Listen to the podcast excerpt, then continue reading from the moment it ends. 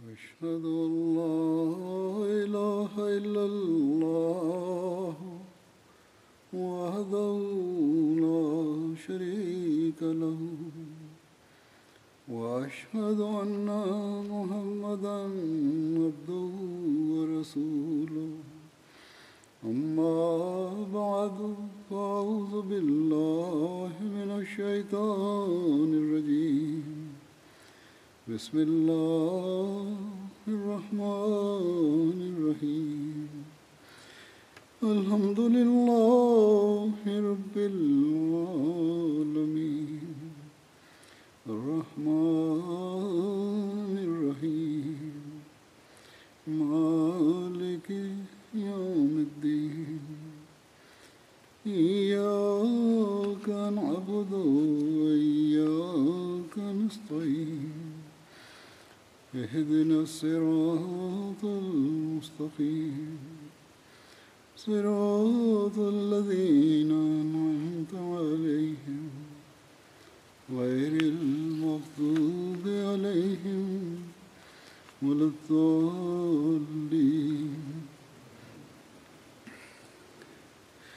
إلا تنصروه وقد نصره الله. إذ أخرجه الذين كفروا. إذ, أخرجه الذين كفروا ثاني اثنين.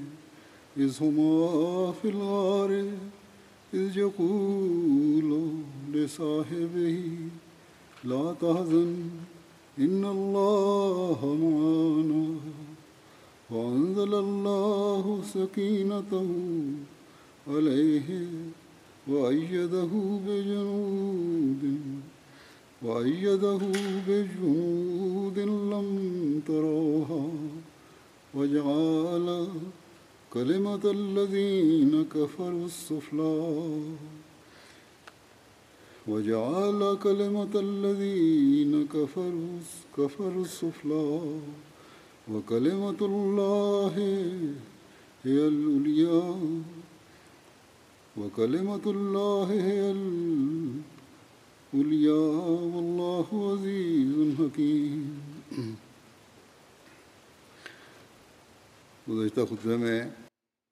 Hazrat Amirul Mominin Mwenyezi Mungu amsaidie sana anasema katika hutuba iliyopita nilikuwa naeleza tukio la Abubakar la pango la Thaur kuhusu tukio hili linaloeleza habari za kufika kwa maadui karibu na pango la saur. Aya hiyo iliyomo katika qurani tukufu humo allah mwenye shani ya juu anasema tafsiri yake ni kama ifuatayo ya kwamba kama hamtamsaidia basi allah amekwisha msaidia walipomtoa wale waliokufuru alipokuwa wapili katika wawili walipokuwa wote wawili katika pango alipomwambia sahibu yake usihuzunike kwa yakini allah yu pamoja nasi. Ndipo allah akamteremshia utulivu wake na akamsaidia kwa majeshi msiyoyaona na akafanya neno la wale waliokufuru kuwa chini na neno la allah ndilo la juu na allah ndiye ashindaye mwenye hikima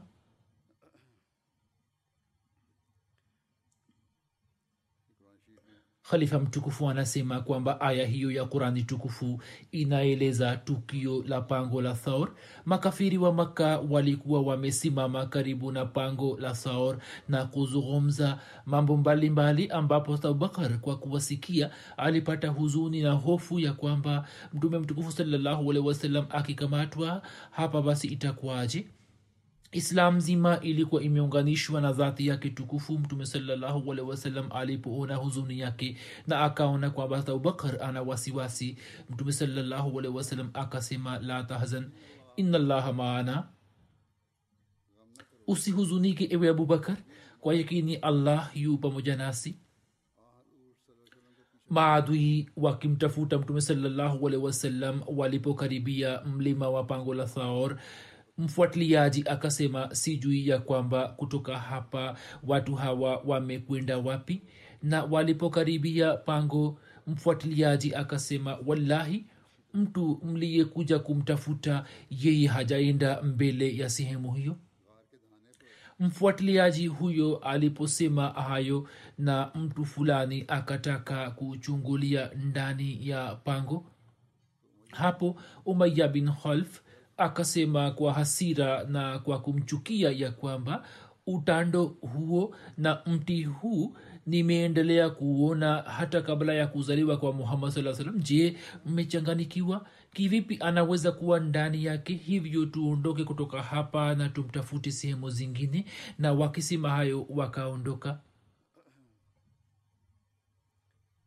hazrat mirza bashir ahmad sahib akieleza habari za tangazo la quraishi wa makka na kwenda nyuma ya mtume salallahu alehi wasallam ameendika hivi wao walitangaza kwa watu wote ya kwamba yeyote atakayemleta muhammad salllahu wasalam akiwa hai au akiwa amekufa atazawadiwa ngamia mia moja. Hivyo watu wengi katika tamaa ya kupata zawadi wakatoka na kutawanika pande nne za makka. Hata machifu wa makka pia wakisaidiwa na wafuatiliaji wakafika karibu na pango la thaor baada ya kufika hapa mfuatiliaji akasema kwamba alama zinaishia hapo hapo. Hivyo muhammad amejificha hapo hapo la sivyo amepanda mbinguni. Mtu mmoja akasema ebu mtu fulani achungulie ndani ya pango hili lakini mwingine akanena vipi bwana je mtu anaweza kuenda kujificha humo? Mahali hapa pana giza na hatari sana nasi tumeendelea kupaona katika hali hiyo hiyo. Kuna riwaya isemayo kuwa mti uliokuwepo mdomoni mwa pango lile mtume saa salam alipoingia ndani buibui akatanda utando juu ya mti ule na tawi lililokuwa mbele ya mdomo wake njiwa akatengeneza kiota na kutaga mayai humo katika mtazamo wa miza bashir ahmad saheb riwaya hiyo ni dhaifu lakini kama hayo yatakuwa yametokea basi hakuna jambo la kushangaa katika hilo kwani buibui saa nyingine katika dakika chache tu anatanda utando wake katika sehemu kubwa na hata njiwa pia anaweza kutengeneza kiota chake katika muda mfupi tu na kutaga mayai humo. Hivyo kwa ajili ya kumlinda mtume salllahualhi wasallam kama allah awe amefanya mpango huo basi hiyo inawezekana bali sawa na hali ya wakati ule hiyo inaweza kutokea tu. Kwa vyote vile hakuna mkoraishi yeyote aliyesogea mbele na wote wakarejea. Nyuma riwaya inasema kwamba koraish walikuwa wamefika karibu na pango kiasi kwamba miguu yao ilikuwa ikionekana kutoka ndani na sauti yao ilikuwa ikisikika. Katika muda huo hata abubakar akapata huzuni na akamwambia mtume saa salam kwa sauti ndogo ya rasulllah koraish wamefika karibu sana hadi naona miguu yao na wakichungulia tu wanaweza kutuona. Mtume saa salam akasema la tahzan inallah maana. Yani wala usihuzunike wala usihuzunike. Allah yu pamoja nasi. Kisha akasema wama zanuka ya aba bakrin biisnani allahu salisuhuma yani ewe abubakar mnafikiri nini kuhusu wawili hawa ambao watatu ni mungu wao? Kuna riwaya nyingine isemayo kuwa quraish walipofika karibu na mdomo wa pango la thaur hata abubakar akapata huzuni sana. Mtume saa salam alipoona hali yake akampa moyo kwamba usiwe na wasiwasi. Hapo hata abubakar akasema kwa machungu makubwa in kutiltu fa ana rajulun wahidun wa in kutilta anta halakati lumma ya rasulllah nikifa nimekufa mtu mmoja tu lakini mungu apishe mbali. Ukifa wewe hapo umati mzima utakuwa umekufa. Hapo mtume salllahualhi wasallam akipata ufunuo kutoka kwa allah akasema maneno haya kwamba la tahzan inallaha maana. Yani ewe abubakar usiwe na wasiwasi kwani mungu yu pamoja nasi. Nasi tupo chini ya ulinzi wake yaani wewe una wasiwasi kuhusu zati yangu na wewe katika jaziba yako huna wasiwasi kuhusu uzima wako lakini mwenyezi mungu aliye mlinzi wangu pia ni mlinzi wako naye atatusalimisha kutoka shari ya maadui. Huzur anasema hiyo ni nukuu ya sir khatama almusleh maud raziallahu anhu akieleza maelezo yake anasema kwamba mtume salllahualhi wasallam alipopata amri ya allah ya kufanya hijra mtume saa salam akiandamana na hata abubakar akaelekea mlima wa thaur ambao una umbali wa maili sita saba kutoka makka na kwenye mlima ule akajificha katika pango moja asubuhi makafiri walipoona kwamba mtume saa salam hayupo nyumbani kwake na licha ya uwepo wa ulinzi wa aina zote amefanikiwa kuondoka. Hapo wakatoka mbio kumtafuta na wakawachukua wafuatiliaji mahiri wa makka waliokuwa na ujuzi mkubwa katika kutambua nyayo za miguu waliowaleta hadi mlima wa thor nao wakasema kwamba muhammad saa salam kama yupo basi yupo hapa hapa tu na mbele yake hatuoni nyayo zake. Wakati ule hali halisi ndiyo hii ya kwamba maadui walikuwa wamesimama nji ya pango na mdomo wa pango. Haukuwa mfinyo ambao iwe vigumu kuuchungulia ndani mwake bali mdomo wake ulikuwa mkubwa kiasi kwamba ilikuwa rahisi kuchungulia ndani na kujua kwamba ndani kuna mtu au la. Lakini hata katika hali hiyo pia muhammad saa salam hapati hofu yote bali kutokana na nguvu ya kitukufu moyo wa hatobakr pia unapata nguvu. Naye hasemi kama wasemavyo watu wa musa kwamba sisi tumekamatwa bali kama ye alisema chochote akasema kwamba ya rasulullah maadui wamefika karibu sana. Kama wakichungulia kidogo tu wanaweza kutuona lakini mtume akasema uskut ya ababakrin isnani allahu thalisuhuma abubakar ni amaza sisi muda husi wawili bali kuna mwingine watatu yu pamoja nasi aliye mungu. Sasa kivipi wanaweza kutuona? Na hivyo ndivyo itokavyo ijapokuwa maadui walikuwa wameshafika nje ya pango lakini hawakuweza kupata nafasi ya kuchungulia ndani na wakaondoka kutoka nje tu. Ilmuradhi kuna kipengele cha tukio hilo kwamba watu wa musa wakashtuka kusema kwamba e musa sisi tumekamatwa. Yani wakamjumuisha musa pamoja nao na wakazani ya kwamba sasa sote tutakamatwa na firauni lakini tawakali ya muhammad saa salam ikaleta athari kwa mwenzake kiasi kwamba yeye hakunena kuwa sisi tumekamatwa bali ye akasema kwamba maadui wamefika karibu sana. Kama wakitaka wanaweza kutuona lakini muhammad saa salam hakuvumilia wasiwasi hiyo pia na akasema kwamba usiwe na fikra hiyo. Sisi muda huu si wawili bali kuna dhati mwingine aliye pamoja nasi naye ni mungu wetu musleh maud anasema katika sehemu nyingine watu wa makka walipoanza kumzulumu na kumtesa mtume salllahualhi wasallam na kwa sababu yao vizuizi vikaanza kutokea katika usambazaji wa dini hapo allah akamwamrisha ya kuondoka kutoka makka. Hata abubakar pia akawa tayari kuacha makka na kuandamana naye. Hapo kabla alikuwa ameambiwa mara kadhaa kuondoka kutoka makka lakini yeye hakuwa tayari kumwacha mtume saa salam nyuma yake. Mtume saa alipoamua kuondoka akamchukua abubakar pamoja naye. Mtume saa salam alipoondoka usiku sehemu moja ambayo mimi pia nimeiona nilipoenda kuhiji almuslimud anasema kwamba ni pango dogo tu katika mlima ambao mdomo wake utakuwa mita mbili tatu. Akaenda kujificha humo. Watu wa maka walipojua kwamba yeye ameondoka wao wakamfuata nyuma yake kulikuwa na wafuatiliaji mahiri katika arab. Hivyo kwa msaada wao maadui wakafika huko ambapo mtume saa na abubakar walikuwa wameketi. Ni mpango wa allah kwamba vichaka kadhaa vilikuwa vimeota juu ya mdomo wa pango na matawi yalikuwa yameungana kwa pamoja.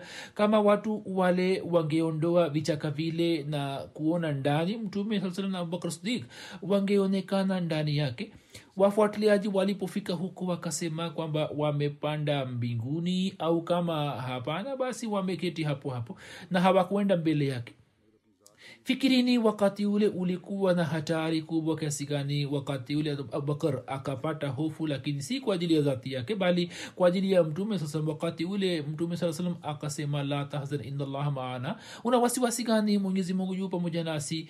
Kama mtume saa salam asingemwona allah katika dhati yake angepata hofu mtu mwenye ushujaa na ujasiri mkubwa akipata hali ya namna hiyo anapata hofu lakini adui wamesimama karibu na mtume salam na maadui ambao walikuwa na mpango wa kuumua tangu miaka kumi na mitatu na ambao wafuatiliaji walikuwa wakiwaambia kwamba labda yeye amepanda mbinguni au amekaa hapa hapa na hakwenda mbele yake. Wakati ule mtume saa salam anasema la tahzan inallaha maana mungu yu pamoja nasi. Una haja gani ya kupata hofu? Hivyo hiyo ilikuwa maarifa ya allah iliyomfanya mtume kutamka hayo. Mtume salallahu alehi alikuwa akimwona allah katika dhati yake na alikuwa akifahamu kwamba nikiangamia maarifa ya allah itaangamia. Hivyo hakuna awezaye kuniangamiza. Hata maud alah anasema hat isa alah alikuwa amemchagua mtu mmoja tu kama sahibu yake yani toma kama nabii wetu mtukufu wakati wa kuhamia madina alikuwa amemchagua abubakar sadiq kwani serikali ya roma ilikuwa imetangaza kwamba hat isa ameasi na katika kosa hilo hilo pilatus pia alikuwa ameuawa kwani yeye ndani kwa ndani alikuwa ameunga mkono na hat isa alah salam na mkewe pia alikuwa mfuasi wa hat isa. Basi ilikuwa lazima kwamba hat isa angeacha nchi hiyo kwa siri na asingechukua msafara wowote pamoja naye. Hivyo yeye katika safari hii akamchukua thoma hawari pamoja naye. Kama nabii wetu saa salam alivyokuwa amemchukua hat abubakar katika safari ya madina na kama masahaba zake wengine walivyokuwa wamefika kwake katika madina vivyo hivyo masahaba wa isa pia kwa kutumia njia mbalimbali wakaenda kufika kwake. Kisha katika sehemu nyingine masihi maulah salam anasema ya kwamba uaminifu hata abubakar sidik raziallahu anhu ulizihiri katika muda ule wenye shida ambapo mtume salllahualhi wasalam akazingirwa. Ijapokuwa rai ya baadhi ya makafiri zilikuwa za kumfukuza nje ya nchi lakini shabaha na rai hasa ilikuwa ni ya kumua katika hali hiyo hata abubakar akaonyesha mfano wa uaminifu na unyefu wake ambao utabaki kama mfano hadi milele. Katika muda ule wenye ziki kuchagua kwa mtume saa abubakar sidik ni dalili kubwa juu ya uaminifu na unyofu wake. Hiyo ndiyo ilikuwa hali ya mtume salallahu wasallam wakati ule alikuwa na masahaba semanini akiwemo hat ali raziallahu anhu. Lakini miongoni mwa hawa wote mtume salallahu wasallam akamchagua hat abubakar sidi kama sahibu yake. Humu kuna siri gani? Jambo lenyewe ni hili ya kuwa nabii huona kwa jicho la allah na ufahamu wake hutokana na allah. Hivyo allah ndiye aliyemwambia mtume saa salam kwa ufunuo ya kwamba kwa ajili ya kazi hii mtu aliye bora na anayefaa ni hata abubakar sidik raziallahu anhu. Abubakar katika hali ile ya ziki pia akawa pamoja naye. Wakati huo ulikuwa mgumu sana. Hatmasihi alipokabili muda wa namna hiyo wafuasi wake wakamwacha na kumkimbia na mmoja wao akamlaani lakini maswahaba watukufu kila mmoja wao akaonyesha mfano wa uaminifu kamili hata abubakar raziallahu anhu akamsaidia kweli kweli na katika pango moja linaloitwa pango la thaor wakaenda kujificha. Makafiri wenye shari waliokuwa wameshapanga njama za kuwauzi kumuuzi wakimtafuta wakafika nji ya pango. Hata abubakar sidik akasema maadui wamefika juu yetu. Na kama mmoja wao akichungulia ndani atatuona nasi tuta kamatwa wakati ule mtume akasema la tahzan inallaha maana. Usiwe na hofu allah yu pamoja nasi. Angalieni neno hilo ya kwamba mtume salllahualhi wasallam anamjumuisha abubakar sidik pamoja naye. Hivyo anasema inallaha maana. Katika maana wote wamo. Yani mwenyezi mungu yu pamoja nawe na pamoja nami. Allah upande mmoja anamuweka mtume saa salam na upande wa pili hata abubakar sidik huu ni wakati ambapo wote wawili wapo katika shida kwani hiyo ndiyo sehemu ambapo msingi wa islam utawekwa au islam itakwisha. Maadui wapo nje ya pango na wanatoa rai mbalimbali. Wengine wanasema angalieni ndani ya pango kwani nyayo za miguu zinakuja kuishia hapa hapa. Lakini wengine wanasema kwamba kivipi mtu anaingia anaweza kuingia humo? Buibui ametanda utando wake na njiwa ametaga mayai na sauti za maongezi ya namna hizo zinawafikia ndani naye anazisikia kwa uwazi. Katika hali hiyo maadui wamekuja kummaliza na wamekuja mbio lakini lakini angalieni ushujaa wa kikamili ya kwamba maadui wapo nje na yeye anamwambia rafiki yake la tahzan inallaha maana maneno hayo yanaonyesha wazi ya kwamba mtume salllahualhi atakuwa ameyatumtamka maneno hayo kwani hayo yanahitaji sauti na ishara haiwezi kumsaidia. Maadui wanashauriana wakiwa nje na ndani kwenye pango kiongozi na mtumishi wake wanaongea na hawajali kwamba adui watasikia sauti yao. Huo ni uthibitisho wa kumwamini allah kikamilifu na kuwa na maarifa yake. Ana imani juu ya ahadi za allah kwa ajili ya kuthibitisha ushujaa wa mtume saa salam mfano huo unatosha. Kisha katika sehemu nyingine hatmasihi maud salam anasema allah mwenye shani ya juu kwa ajili ya kumlinda nabii wake mtukufu alionyesha muujiza usio wa kawaida ya kwamba japokuwa wapinzani walikuwa wamefika nji ya pango na mtume saa na rafiki yake walikuwa wamejificha humo lakini wao hawakuweza kumwona mtume kwani mwenyezi mungu akatuma jozi ya njiwa ambao usiku ule ule wakatengeneza kiota kwenye mlango wa pango na wakataga mayai. Na pia kwa izni ya allah buibui akatanda utando wake na wapinzani wakapata mashaka na wakarejea bila mafanikio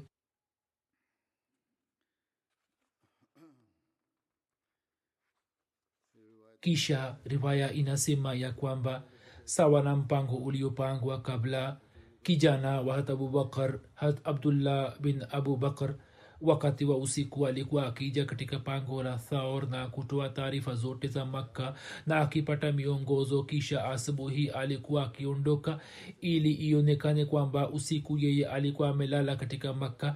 Na pia kuna uhudari wa amir bin fuhera ambaye usiku baada ya kukamua maziwa ya mbuzi alikuwa akiwarudisha mjini na katika safari hiyo hiyo alikuwa akifuta alama za miguu ya hat abdullah bin abubakar baadhi ya waandishi wa sera wameeleza vile vile kwamba hatasmaa kila siku alikuwa akileta chakula lakini khalifa mtukufu anasema kwamba jambo hilo linaonekana kuwa mbali na uhakika na wengine wanasema kwamba katika hali ile ya hatari kuja kwa mwanamke mmoja kule kwenye pango kila siku ni kama kufichua siri. Na kwa kuwa abdullah bin abubakar alikuwa akija kila siku basi kulikuwa na haja gani kwa tasmaa ya kuleta chakula? Kwa vyote vile allah anajua vizuri siku tatu zikapita watu wa maka waliposhindwa kuwatafuta katika maeneo ya karibu wakishauriana kwa pamoja na wakitangaza tangazo la kutoa zawadi kubwa wakawatuma watangazaji katika vijiji vingine waliokuwa wakitangaza kwamba mwenye kumleta muhammad saa salam akiwa hai au amekufa atazawadiwa ngamia mia moja. Tamaa ya zawadi kubwa ikawapa watu wengi hamasa ya kumtafuta tena. Upande wa pili siku tatu zilipokwisha sawa na ahadi abdullah bin oraqat akaja na ngamia. Katika riwaya moja ya sahih bukhari imeendikwa ya kwamba abdullah bin oraqat alikuwa ameambiwa ya kwamba yeye baada ya siku tatu atakuja na ngamia na atakuja wakati wa asubuhi. Riwaya hiyo inaonyesha kwamba safari ya madina kutoka pango la thaur ilikuwa imeanza katika muda wa asubuhi. Lakini kuna riwaya nyingine ya bukhari isemayo kuwa safari ilikuwa imeanza usiku. Hivyo ahmad saheb akieleza kuhusu abdullah bin orakat anaandika kwamba mtume saa salam hata abubakar sidik walikuwa wamemkabizi abdullah bin orakat ngamia na walikuwa wamemfahamisha kwamba baada ya mausiku matatu siku ya tatu asubuhi alitengamia katika pango la thor. Hivyo yeye sawa na mpango huo akafika huko.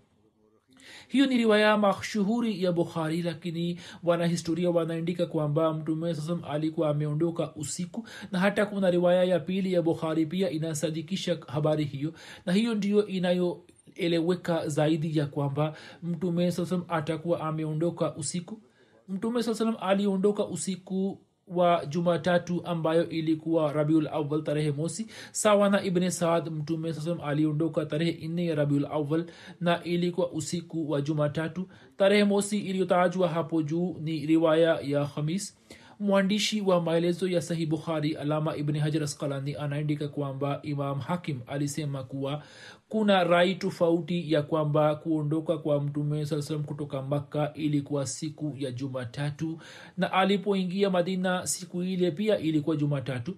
Muhammad bin musa khwarzmi anasema mtume sasam siku ya alhamis aliondoka kutoka makka alama ibni hajar akichambua riwaya zote anasema kwamba siku ya alhamis mtume sasalam alikuwa ameondoka kutoka makka na baada ya kuishi katika pango kwa mausiku matatu yani ijumaa jumamosi na jumapili kisha usiku wa jumatatu akaelekea madina. Kuna ngamia anayejulikana kwa jina la kaswa mtume saa salam alipanda juu yake hata abubakar akampandisha amr bin fuhera pamoja naye na orakat akapanda juu ya ngamia yake hata abubakar alikuwa na mali yake yote kama dirhamu elfu tano au sita katika nyumba yake ambayo akaichukua pamoja naye sawa na riwaya zingine amr bin fuhera na hat asma wakaleta chakula kilichokuwa na nyama ya mbuzi iliyokangwa lakini walipofika huko wakajua kwamba hawana kitu chochote cha kufungia chakula na mtungi wa maji. Hapo hat asma akachana shuka yake na akitumia kipande cha shuka akafunga chakula na mtungi wa maji. Nabii saa salam akampatia tasmaa bishara ya kupata nitak mbili katika peponi na akawasindikiza. Kisha akifanya dua hii akaanza safari yake. Allahumma allahumma ashabni fi safari wakhlufni fi ahli e allah katika safari yangu uwe rafiki yangu na uwe msimamizi wa ahli zangu. Kama imeshaelezwa hapo kabla kwamba tukio la kufungia chakula kwa kipande cha shuka ilikuwa lilikuwa limetokea wakati wa kuondoka kutoka nyumba ya hata abubakar lakini hapa pia habari hiyo imetajwa katika historia. Habari hiyo imetajwa katika nyakati mbili tofauti. Wengine wanasema tukio hilo lilikuwa limetokea katika nyumba ya abubakar sidik na wengine wanasema kwamba lilikuwa limetokea katika pango la thaur lakini katika bukhari hat aisha raziallahu taala anha ameeleza maelezo ya safari ya hijra. Na sawa na maelezo yake tukio hilo lilikuwa limetokea katika nyumba ya abubakar sidik raziallahu anhu.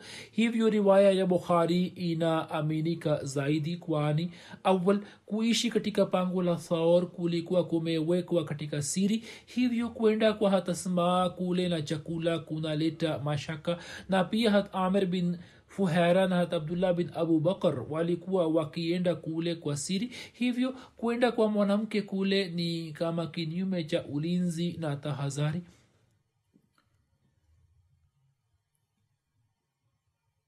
Kwa vyovyote vile tukio la kufungia chakula litokalo nyumbani linaonyesha sifa za hat asma raziallahu anha za kujitolea na upendo wake wa hali ya juu ya kwamba badala ya kupoteza muda katika kutafuta kitu fulani cha kufungia chakula akatumia shuka yake na akachana katika vipande vipande na kisha akafunga chakula. Na bila kupoteza muda yeye akachana shuka yake na kisha akafunga chakula na mtungi wa maji na akawasindikiza mtume salllahualwalhi wasallam na abubakar sidik hivyo sawa na riwaya ya bukhari inaonekana kuwa tukio la kufungia chakula litakuwa limetokea katika nyumba ya hata abubakar sidik anhu na si katika pango la thaur wallahu alam. Hata sma anasimulia kwamba mtume salllahualhi hata abubakar walipotoka kwa ajili ya hijra hazrat abubakar akachukua mali yake yote ambayo ilikuwa kama dirhamu elfu tano au sita. Ye anasema kwamba babu yetu abu kahafa akaja kwetu. Wakati ule macho yake yalikuwa yameshazofika sana ye akasema wallahi ninafikiria kwamba yeye yani hata abubakar kwa kupitia dhati yake amewatieni katika shida na pia amewatieni katika shida kuhusu mali yake. Hata sma anasema nikasema hapana baba yangu hapana babu yangu hapana bali yeye ametuachia mali nyingi. Hata sma anasema nikachukua mawe na nikayaweka kwenye sehemu ile ambapo baba yangu alikuwa anaweka mali yake. Kisha nikayafunika na kitambaa na kisha nikashika mkono wa babu yangu na nikasema kwamba babu weka mkono wako juu ya mali hiyo. Ye akaweka mkono wake na akasema kwamba haina shida kama amewaachieni mali nyingi. Kiasi hicho basi amefanya vizuri. Hata sma anasema kwamba wallahi hata abubakar alikuwa hakutuachia chochote lakini mimi nilikuwa nataka kumtuliza babu yangu tu kwa njia hiyo. Hazrat mirza bashir ahmad saheb akieleza tukio la kuondoka kutoka pango la thaur. Anaandika hivi mtume salallahu alehi wasallam akitoka kutoka pango la thaur alipanda ngamia anayejulikana kwa jina la alkaswa na hata abubakar na mtumishi wake amr bin fuhera wakapanda ngamia mwingine. Mtume salallahu alehi wasallam akaona makka kwa mara ya mwisho na akasema kwa huzuni e makka mimi nakupenda sana lakini watu wako hawanitaki niishi humo. Wakati ule hata abubakar akasema watu hawa wamemfukuza nabii wao sasa watu hawa lazima wataangamia. Almusleh maud anasema ya kwamba baada ya kukaa katika pango lile kwa siku mbili sawa na mpango uliopangwa kabla vipando vilikuwa vimefikishwa kwenye pango la thaur na muhammad saa salam na wenzake wakapanda ngamia mtume salallahu alehi wasallam na mtu mwenye kuonyesha njia wakapanda ngamia moja. Zura amesema riwaya moja inasema hivi kwamba kulikuwa na ngamia wawili tu na nyingine inasema kwamba kulikuwa na ngamia watatu. Hata abubakar na amr bin fuhera wakapanda ngamia mwingine kabla ya kuelekea madina. Mtume salallahu wasallam akaelekeza uso wake upande wa makka mji ambamo mtume sasam alikuwa amezaliwa na akadai kuwa mtume na mji ambamo mababu zake walikuwa wameendelea kuishi humo. Tangu zama za ismail islam mtume salallahu wasallam akaona kwa mara ya mwisho na akasema kwa masikitiko kwamba e maka na kupenda sana kuliko sehemu zote lakini watu wako hawataki kwamba niishi humo. Wakati ule abubakar akasema kwa masikitiko makubwa kwamba watu hawa wamemfukuza nabii wao. Sasa watu hawa lazima wataangamia. Sawa na riwaya moja walipofika katika eneo la johfa johfa ni eneo linalopatikana likiwa na umbali wa maili 82 kutoka maka aya ifuatayo ilishuka inna lazi faraza alaika lqurana laraduka ila maad. Hakika yeye aliyekufarizisha quran kwa yakini atakurudisha mahali pa kurejea usiku kucha safari hiyo ikaendelea hadi muda wa mchana ukaanza kuwadhia ndipo msafara ukasimama kwenye kivuli cha pango moja kwa ajili ya mapumziko. Abubakar akamwambia akamwandalia mtume saa salam sehemu ya kupumzika na akamwomba mtume kupumzika kidogo. Hivyo mtume saa akalala kidogo kisha abubakar akatoka nje ili aone kama kuna mtu anayekuja kuwatafuta. Hapo mchungaji mmoja wa mbuzi pia akaja kutafuta kivuli. Abubakar anasema mimi nikamuuliza kijana wewe ni mtumwa wa kina nani? Ye akasema ni mtumwa wa mtu fulani wa quraish na akataja jina lake. Mimi nikamtambua nikasema je kuna mbuzi mwenye kutoa maziwa akasema ndio. Nikasema je utatukamulia maziwa? Ye akasema ndio hivyo. Nikamwambia kukamua maziwa yeye akamkamata aka mbuzi mmoja kisha akashika miguu yake. Nikamwambia kwamba kwanza safisha sehemu yake kisha nikachukua maziwa. Mchungaji akatia maji kidogo katika maziwa ili joto la maziwa lipungue kidogo na nikaleta kwa mtume saa salam riwaya zingine zinasema kwamba abubakar akaleta maziwa nabii sasam alikuwa amelala. Hata abubakar hakupenda kumwamsha ili asije akapata shida yoyote hivyo akaendelea kusubiri mpaka mtume akaamka. Mwenyewe hapo akampatia maziwa na akasema tafadhali kunywa. Mtume akanywa. Hata anasema kwamba mimi nikafurahi sana. Kisha nikasema ya rasulllah muda wa safari umefika. Mtume akasema ndio. Riwaya nyingine inasema kwamba mtume akasema sasa tuanze safari yetu na akaambiwa kwamba ndio hivyo safari ikaanza tena. Ufuatiliaji wa suraka bin malik tukio lake linasema hivi kwamba chini ya usimamizi wa urekat aliyekuwa mahiri na mjuzi wa njia. Safari ikaanza kuelekea madina na njia waliyotumia ilikuwa tofauti na zile zingine za kawaida. Katika makana kwenye vijiji vilivyozunguka tangazo la kutoa zawadi ya ngamia mia moja lilikuwa limeshatangazwa na watu wengi walikuwa na tamaa ya kupata zawadi hiyo suraka bin malik anasema baadaye alikuwa amesilimu na baada ya kusilimu ye mwenyewe amesimulia tukio hili. Anasema wajumbe wa makofiri wa kuraish walitujia. Walikuwa wamepanga malipo ya mtume saa salam na hata abubakar sidik kwa wale watakao waua au kuwakamata wakiwa hai suraka anasema nilikuwa nimeketi katika kikao cha kaumu yangu banu mudlaj ndipo mtu mmoja akaja na akasimama mbele yetu. Sisi tulikuwa tumeketi. Ye akasema bwana suraka nimeona vivuli fulani upande wa jangwani. Au akasema nimeona msafara wa watu watatu ukielekea huko na nafikiri huyu ni muhammad. Suraka bin malik anasema nikajua kwamba ni kweli huo utakuwa msafara wa muhammad lakini sikutaka kumshirikisha mwingine katika zawadi ile. Hivyo mimi nikaashiria kwake na nikasema kwamba wewe ukae kimia nyamaza tu. Nami nikasema kwamba hapana hapana huo hauwezi kuwa msafara wa muhammad bali watu wanao watu unaoongelea muda si muda wamepita mbele ya macho yetu nao ni fulani na fulani waliokwenda kumtafuta ngamia aliyewapotea. Suraka anasema nikaendelea kuketi katika majlis ile ili mtu yeyote asipate mashaka juu yangu. Kisha nikamwambia mtumishi wangu kwamba alete farasi yangu fulani anayekimbia mbio na aje nyuma ya nyumba yangu na anisubiri kule.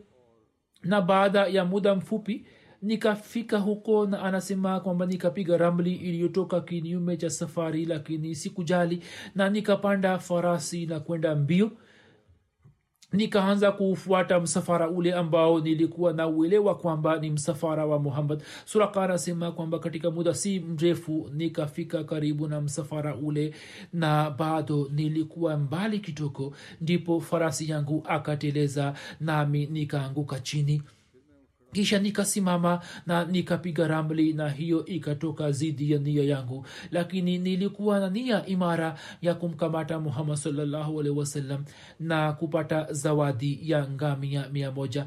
Kisha nikasimama na kupanda farasi na nilikuwa nimefika karibu yao mpaka nikawatambua kuwa hawa ni muhammad na abubakar bali nilikuwa nasikia sauti ya mtume muhammad saa salam akisoma kitu fulani. Ndipo farasi yangu akateleza tena na miguu yake ikanasa katika mchanga. Nami nikaanguka chini nikapata hasira na nikamkaribia farasi yangu kisha nikainuka. Farasi akashindwa kutoa miguu yake kutoka mchanga lakini alipotumia nguvu ya kusimama kwa sababu ya kutumia nguvu kwake vumbi ikaruka juu na ikaenea kama moshi. Anasema kwamba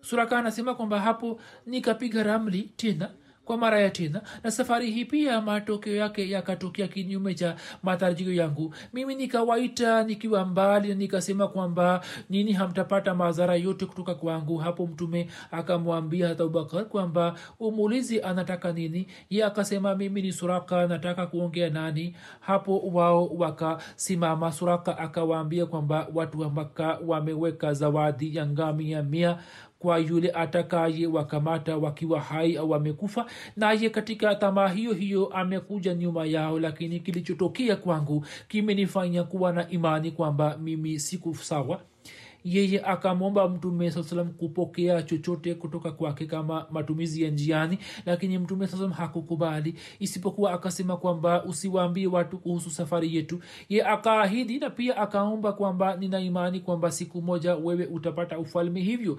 Niindikie mkataba fulani kwamba nikija kwako basi nitendewe kwa heshima. Sawa na riwaya zingine alikuwa ameomba kupatiwa maandiko ya amani hivyo sawa na amri ya mtume saa salam hata abubakar sidik na sawa na riwaya moja amr bin fuhera akamwindikia maandishi ya amani ambayo akarejea nayo.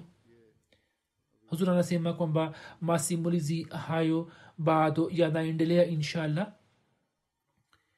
Kesho inshallah mwaka mpya unaanza. Mwenyezi mungu aufanye mwaka huu mpya uweze kuwaletea wanajumuiya wote baraka tele na jumuiya kwa ujumla na ailinde jumuiya kutoka shari ya aina zote na mipango ya maadui walioipanga zidi ya jumuiya. Allah aivunje yote. Ahadi ambazo allah amefanya kwa masihi maud alah salam sisi tuweze kuziona ahadi zile zikitimia katika maisha yetu. Mwenyezi mungu atuoneshe manzari haya basi mwendelee kufanya maombi mengi. Muingie katika mwaka mpya kwa maombi mufanye maandalizi makhsus ya kuswali tahajud ipo misikiti iliyopanga tayari na sehemu ambapo hawakupanga basi wanatakiwa kuipanga. Na kama si kwa pamoja basi angalau kila mtu kila mmoja afanye mpango wa kuswali tahajud akiwa katika nyumba yake na afanye maombi. Zuri anasema kwamba muwe na tabia ya kudumu lakini mkianza kuanzia kesho au leo basi mujitahidi jitahidi kwamba hiyo iwe sehemu ya kudumu ya maisha yenu. Allah awajalie wote mufanye maombi haya pamoja na durud na istighfar kwamba rabbana la tuzi qulubana bada id hadaitana wahab lana rahmatan innaka anta lwahab mola wetu usipotoshe mioyo yetu baada ya kutuongoza na utupe rehma kutoka kwako hakika wewe ndiwe mpaji mkuu. Pia mufanye dua hii. Rabana kfir lana zunubana wa israfana fi amrina wathabit aqdamana wansurna ala lqaumi lkafirin mola wetu tumiminie subira na utuimarishe miguu yetu. Ewalla usamehe mazambi yetu na utuimarishe miguu yetu na utusaidie juu ya watu makafiri allah amwezeshe kila mwanajumuiya kufanya hivyo muda huu baada ya swala ya ijumaa nitasalisha sala ya jeneza ghaibu. Ningependa kueleza machache kuhusu marehemu waliofariki dunia hivi majuzi. Marehemu wa kwanza ni mheshimiwa malik faruk ahmad khokar saheb aliyewahi kuwa amir wa wilaya multan.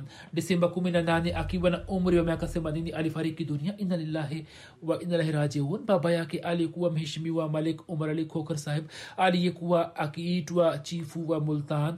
Na mamake sayida nusrat jahan begam sahiba aliyekuwa akijulikana kwa jina la sayida begam huyo alikuwa binti ya mir muhammad ishaq sahib hazrat malik umar ali sahib ndiye aliyekuwa amekubali jumuiya katika zama za khalifsi thani raziallahu anhu katika ujana wake na alikuwa amekwenda kadhia na kufanya baiati yake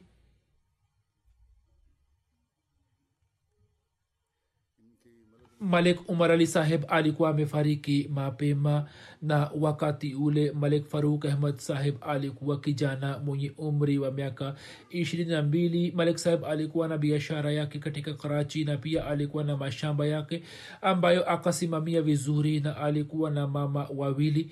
Yeye akawatumikia vizuri mama zake na ndugu zake wote kwa pamoja malik faruk kokhar saheb aliweza kuitumikia jamaat kama qaid wilaya multan qaid majlis khudamul ahmadia wilaya multan na kisha qaid ilaka multan kwa muda mrefu.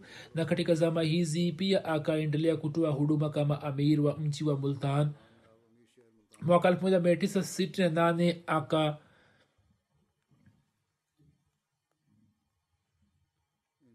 anasema kwamba mwaka 1968 malik faruk sahib akamua bi durdana sahiba aliyekuwa binti wahat mirza aziz ahmad sahib na khalifsi thalis rahimullahu taala akatangaza ndoa yake. Mwenyezi mungu akamjalia mwana mmoja na mabinti watano. Mkewe anasema ya kwamba mume wangu alikuwa akitupenda na kutujali sana. Alikuwa akizingatia mambo madogo madogo alikuwa akiswali tahajud bila kukosa na alikuwa aki ni amsha kwa ajili ya tahajud siku ile alipofariki dunia usiku moja kabla akaswali nafali na sala. Kisha akalala alikuwa akijaribu kukaa katika hali ya vuzuu anasema katika zama ambapo yeye hakuwa amiri wa jamaat lakini mwanajamaat fulani akipata shida fulani na akija kwake na akimpigia simu alikuwa akimsaidia bila kupoteza muda. Na alipochaguliwa kuwa amir akaniambia akaniamuru kwamba muda wote chakula na chai vive tayari muda wowote mgeni anaweza kuja anasema sikumbuki siku ambapo hatukupokea mgeni. Waila kila siku wageni walikuwa wakitujia. Nyumba yetu ilikuwa kama iwe ofisi yake. Na alikuwa na moyo mpana mwenye kuwapenda wote kwa moyo mkunjufu. Jamaa zetu wasio waahmadia bali familia nzima ya kokar ilikuwa ikimheshimu sana na kumpenda mno yeye pia akawajali wote kwa fadhili ya allah alikuwa akisoma qurani kwa sauti nzuri. Mimi nilipokuwa nikisoma qurani alikuwa akirekebisha makosa yangu bila kuona qurani tukufu. Kijana wake talha anasema kwamba baba yetu aliwahudumia vizuri mama zake wote wawili na hakutofautisha baina yao na akasimamia ndoa za ndugu zake wote. Nyumba yake ilikuwa wazi kwa watu wote kama ulivyokuwa moyo wake hasa kwa ajili ya watumishi wa jamaat. Alikuwa na nyumba moja katika mji wa mari na alikuwa akisema kwamba nyumba hiyo nimeijenga kwa ajili ya jamaat na hakumkataa mtu yeyote. Mtu akipenda kwenda huko alikuwa anakwenda kuishi katika nyumba ile. Mwaka 1984 serikali ilipoleta kanuni zidi ya jamaat katika muda ule wa majaribio kwa fadhili ya allah kwa kutumia dhati yake yenye ushujaa akaendelea kuwapa moyo wanajamaat wa mji na wilaya ya multan. Katika safari ya hijra ya khalifmsirabi rahimullahu taala kwa fadhili ya allah aliweza kuwa mjumbe wa msafara huo na katika sehemu moja akauongoza msafara huo mwana wake anaandika ya kwamba katika zama za uamiri wa baba yetu nyumba yetu ilikuwa imebadilika katika ofisi yake na watu wengi walikuwa wakija alikuwa amemkabizi mdogo wake kazi ya kusimamia mashamba na mwenyewe alikuwa akitumia muda wake wote katika kuitumikia dini. Watu walikuwa wanakuja kukutana naye kwa upendo na kwa mapenzi. Alikuwa akiwasaidia jamaa wasiokuwa wahamadia anasema katika mazishi yake tukatembelewa na baadhi ya jamaa zetu ambao walikuwa wanalia na kusema kwamba leo tumekuwa mayatima kwani yeye alikuwa akitusaidia sana.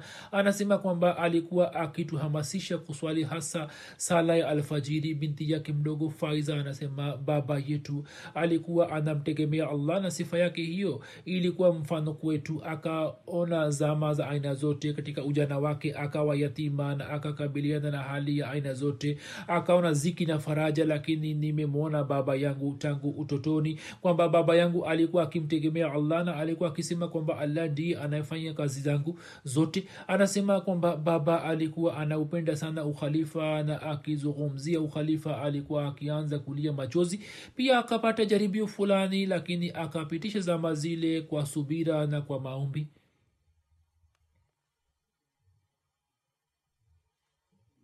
Mdogo wake malik tarik ali khokhar aliyetokana na mama yake wa pili anasema nilikuwa na umri wa miaka tisa alipofariki dunia baba yangu na kaka yangu ndiye.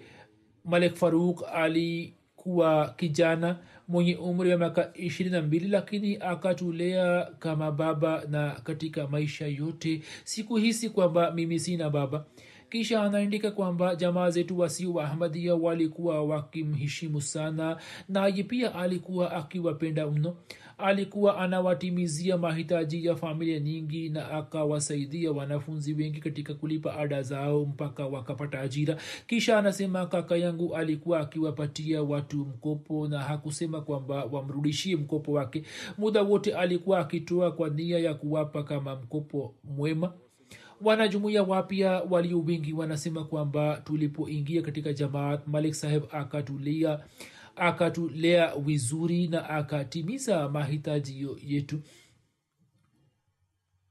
Alipoingia katika umri wa miaka themanini tangu miaka miwili iliyopita alikuwa na wasiwasi kuhusu kulipa mchango wa mali yake. Yani hisa jaidad na alikuwa amelipa asilimia kubwa na iliyobaki allah awawezeshe watoto wake kulipa. Dada yake tahira anasema kwamba kaka yangu anasema kwamba kaka yangu alinitendea kwa wema sana kama baba mzazi. Alikuwa na sifa kubwa kwamba yeye hakutofautisha kati ya ndugu zake bali akawatumikia vizuri kwa usawa wote. Sisi hatujawahi kuhisi kwamba sisi tunatokana na mama tofauti. Anasema kwamba yeye alikuwa baba kwangu kama baba anavyomsaidia bintiye katika ziki na faraja. Ye pia alikuwa akinisaidia. Kisha bintiye namuseher anasema kwamba kuna sifa zilizokuwa wazi katika maisha ya baba yetu na tunazikumbuka mara kwa mara ambazo ni sifa ya ukarimu na upendo wake kwa wote kisha anasema hali ya ukarimu wake ndiyo hii kwamba chakula kilikuwa kikipikwa nyumbani na ghafula tu wageni wamekuja hapo chakula kimepelekwa nje kwa ajili ya wageni na sisi tulikuwa tukila mayai tu. Kisha anasema kwamba yapo makosa yatokayo maishani binadamu anakosea na hapo kwa sababu yake yeye. Pia yani baba yetu pia akapita katika majaribio lakini hakutamka neno lolote zidi ya ukhalifa ili tupate wazo kwamba khalifa wazama ametoa uamuzi usiofaa. Katika nyumba yetu tulikuwa tunafanya maandalizi maalum ya kusikiliza hutuba na mambo ya jamaati yalikuwa yanafanywa. Allah amghufirie na amrehemu na awajalie watoto wake subira na uvumilivu na awasaidie kuzidi katika mema?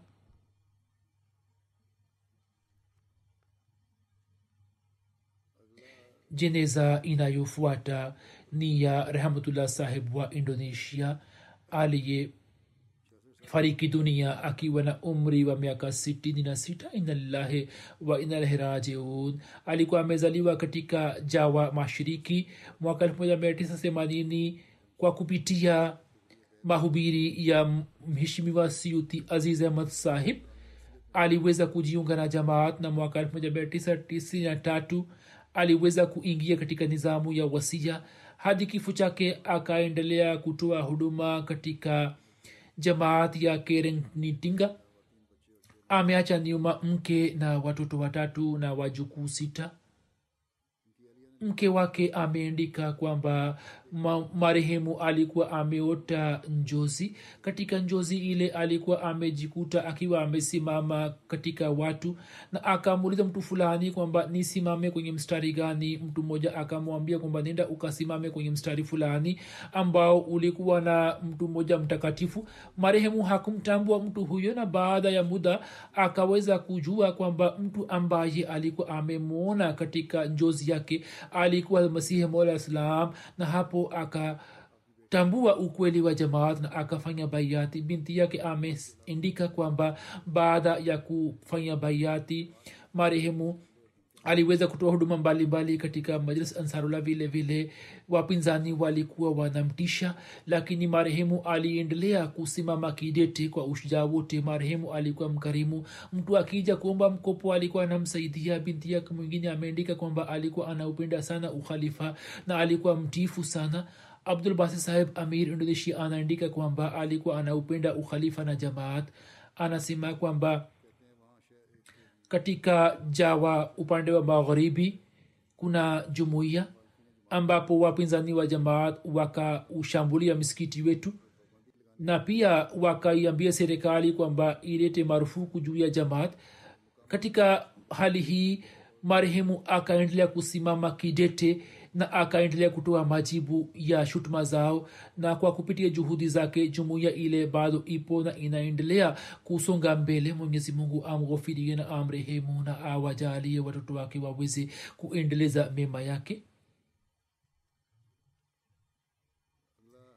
Marehemu anayefuata ni alhaj abdulhamid tak saheb yari puri, pura wa kashmir ishirini disemba akiwa na umri wa miaka tisini alifariki dunia ina lillahi wa ina rajiun kwa fadhili ya allah marehemu alikuwa musi alikuwa mwana wa muhammad akram tak saheb yaripura ambaye alikuwa mwanajumuiya wa zamani wa eneo hilo marehemu alikuwa mkimya mwenye tabia ya bashasha na alikuwa mtu mtakatifu aliweza kuitumikia jamaat kwa muda mrefu aliwahi kuitumikia jamaat kama amir wa jimbo na pia amir wa wilaya na nazim ansarullah na pia akaendelea kutoa huduma mbalimbali katika tawi lake. Kwa miaka kadhaa akaendelea kuwa mjumbe wa anjuma tahrika jadid bharat na pia katika zama zake shule mbalimbali zikafunguliwa za kijamaat katika maeneo yake marehemu alikuwa anawahamasisha vijana ili waweze kujifunza elimu mbalimbali na alikuwa anawasaidia. Na alikuwa anapata heshima kubwa sana katika maeneo ya yaripura. Mwenyezi mungu amghofirie na amrehemu na awajalie watoto wake waweze kuwa wema na waendelee kutoa huduma ya kijamaati